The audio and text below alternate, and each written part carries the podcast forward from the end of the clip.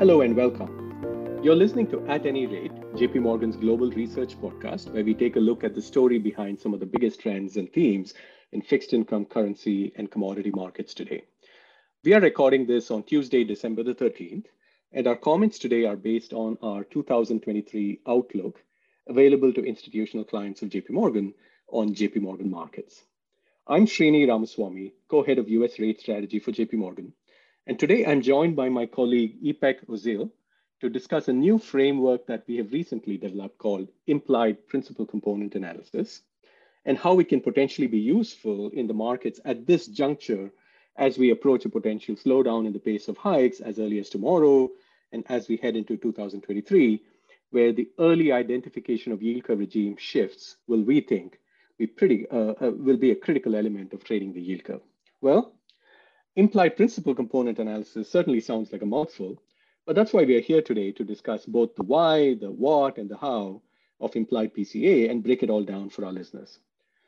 Before we dive into this topic, let's just set the stage a little bit and discuss where we are in the markets, where we have been all year, and where we, are, where we might be headed next year. Ipek, do you want to help me get started with that? Sure, Srini. Um, if anything, I think we can say that 2022 was a year for the fixed income record books. The Fed has already delivered 375 basis points of hikes in the past nine months, and tomorrow we may get yet another 50 basis points. That's a faster hiking pace than any of us was expecting at this time just last year. And I never thought I'd be saying this again last year, but a 50 basis point hike tomorrow would actually be a downshift in the hiking pace for the Fed. And it could very well be the start of a slowdown in hiking and potentially entering into an on hold period next year. Of course, we won't know this up front, so it becomes important to find whatever signals we can possibly find to give us a clue as to what regime will best describe the upcoming yield curve behavior next year. I think that's pretty spot on, Ipek. If this has been the year of record hikes, next year will be the one where investors can set themselves apart by being early to identify regime shifts. This is, of course, why we looked at developing the, the what we call the implied PCA approach. But we can't just jump to implied PCA without first talking about what principal component analysis is. So let's just do that. We're going to take a quick one minute world, whirlwind tour of PCA. Um, principal component analysis, or PCA for short, is a pretty widely used technique. Uh, and it's not even just limited to finance. It's used in signal processing, machine learning, uh, image recognition, all sorts of um, different areas.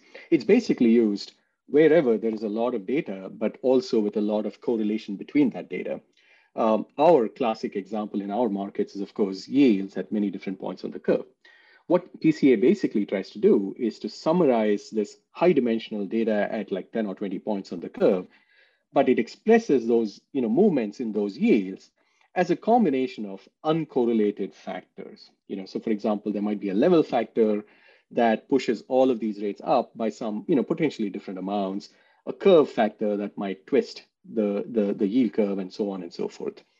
So even if you look at yield changes at 10 or 15 or 20 different points on the curve, turns out you can explain most of the variation in those yields as some weighted combination of, you know, pretty much two factors most of the time. As many of our listeners will probably be familiar, um, we, you know, historically people tend to look at the level factor and the curve factor, and that's, you know, that explains 95% of the variation most of the time. And almost never do you need more than three factors to explain movements, even at you know 10 or 20 different points on the curve.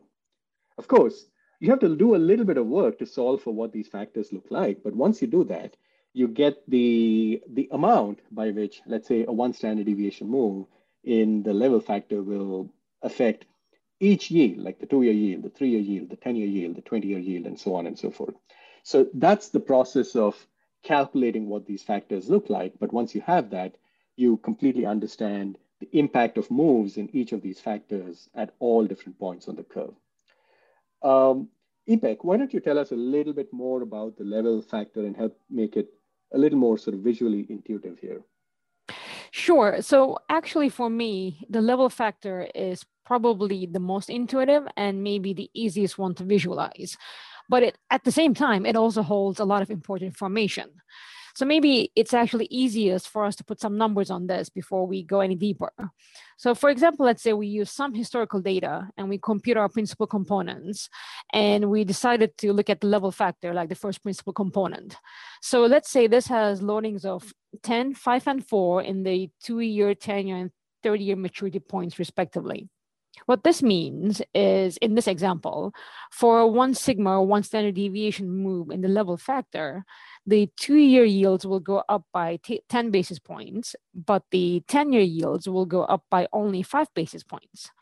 So the loadings of the level factor already tell us that two-year rates are likely to move more than longer-term rates, which is something you might expect in a Fed active regime as the short rate or the short rates are more sensitive to Fed policy changes.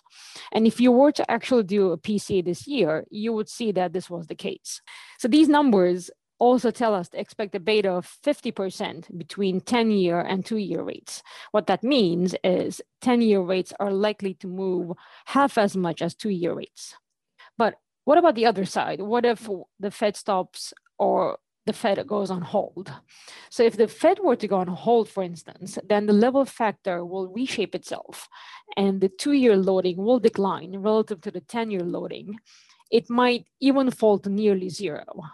And you will have a very different looking ratio of the two-year to the 10-year in a Fed on hold regime. So this is just one of the reasons to look at PCA.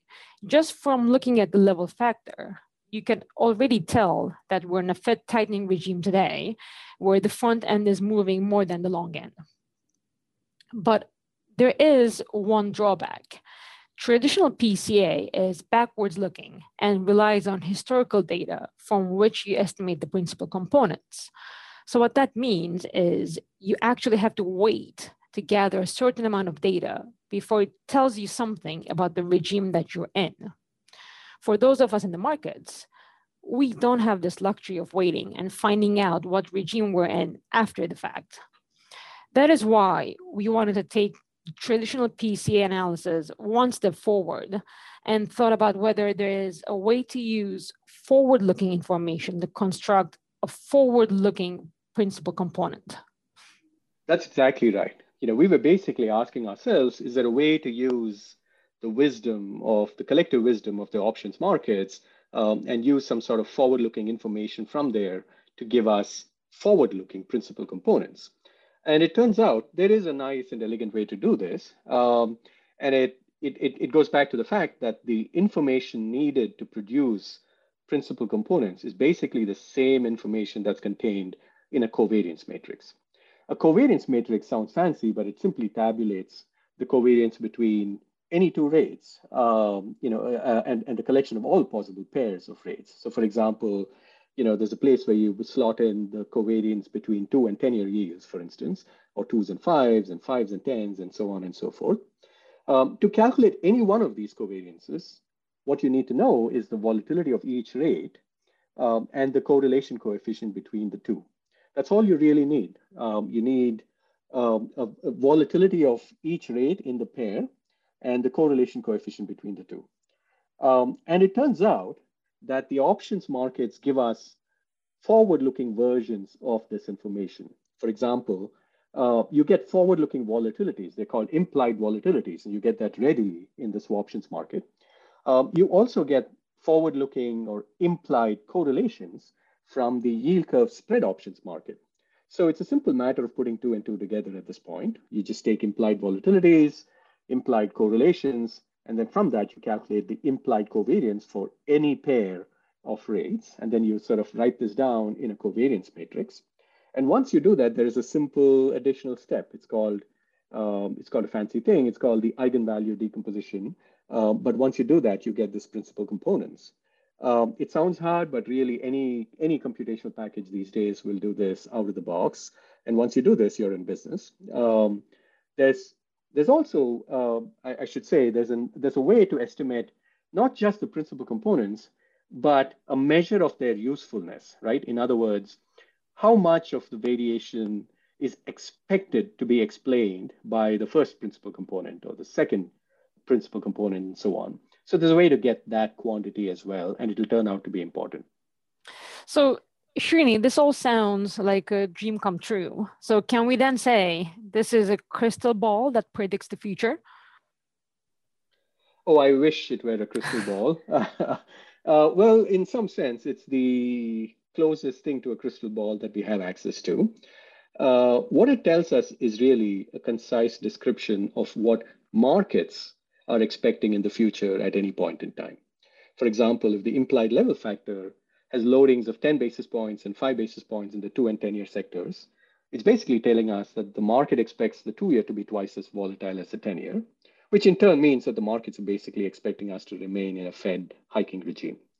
This may or may not prove to be correct in the future, but it does offer us uh, an excellent way to synthesize forward looking market expectations for yield curve behavior. Okay, so what I'm hearing is it's not a crystal ball. So does it tell us anything about the future? Well, if it didn't tell us anything at all, we wouldn't be talking about it here. So, yes, turns out that the options markets are reasonably efficient at pricing things in. So, we do learn something about the future from implied principal components. One metric that we've been looking at recently is this percent of variation that's explained by, or, or I should say, expected to be explained by the first implied principal component. The implied, the first component is of course called the level factor. So the implied level factor generally explains, um, call it 85 to 90% of the variation in yields. But this metric appears to decline sharply in advance of yield curve regime shifts. We have a chart of this in our published outlook, and it seems pretty compelling. For instance, you can see that in 2019, just before the Fed pivoted to cutting rates, um, this metric uh, you know, had a sharp drop. In 2020, uh, as the pandemic was starting, you saw a similar sharp drop in, in this metric. In 21, before the Fed pivoted to a hiking stance, you saw this, this metric drop, drop sharply. So where are we now? Well, you are seeing some decline in this metric, um, but our best judgment is that this decline that we are seeing is not yet sharp enough for, for us to sort of call this, uh, you know, sort of a, a, an early warning of an upcoming regime shift. And if I could just jump in here, I personally find that chart to be fascinating. I think it's amazing how efficient markets are in repricing and how you see these sharp drops. And I think it's going to be quite interesting to see how this metric evolves through time and if it gives us a useful early warning in 2023. That's right. Um, but Ipek, uh, I think it's uh, it's probably a good time for you to say a little bit about some of the other ways in which you're looking at using implied principal components. This is not the only purpose for which they are they are good for. Yeah, sure. And I want to start by saying that this is still very much work in progress for us, and we are finding more applications as we do more work. But one possible application that we can talk about now is to use the implied level factor to construct forward-looking hedge ratios or forward analog of what we talked about um, just a few minutes ago. And as we know all too well, whenever traders or portfolio managers construct relative value trades or hedges, they typically rely on historical relationships to calculate a beta or a hedge ratio. Of course, we know that the problems can come from a historical estimation when a regime change is underway. So a beta that you estimate using historical information may not be the beta that's realized after you have your trade. And here again, so to make this forward looking, we can look at the ratio of the loadings and the implied level factor and get a beta from the ratio of these loadings. And hopefully this forward looking hedge ratio will perform better in a year like the one that lies ahead. Well, Ipek, um, I think that's a lot to leave our listeners with for the day. So um, let's just leave it here for now. Um, thank you so much for having this fascinating discussion on a fairly sort of nuanced topic with me today and sharing your thoughts, uh, you know, with our listeners. Um, and thanks to all our listeners for tuning into this podcast. Stay tuned for more episodes of At Any Rate, JP Morgan's Global Research Podcast series. This communication is provided for information purposes only. Please read the JP Morgan research reports related to its contents for more information, including important disclosures. Copyright 2022, JP Morgan Chase and Company, all rights reserved. This episode was recorded on December 13th, 2022.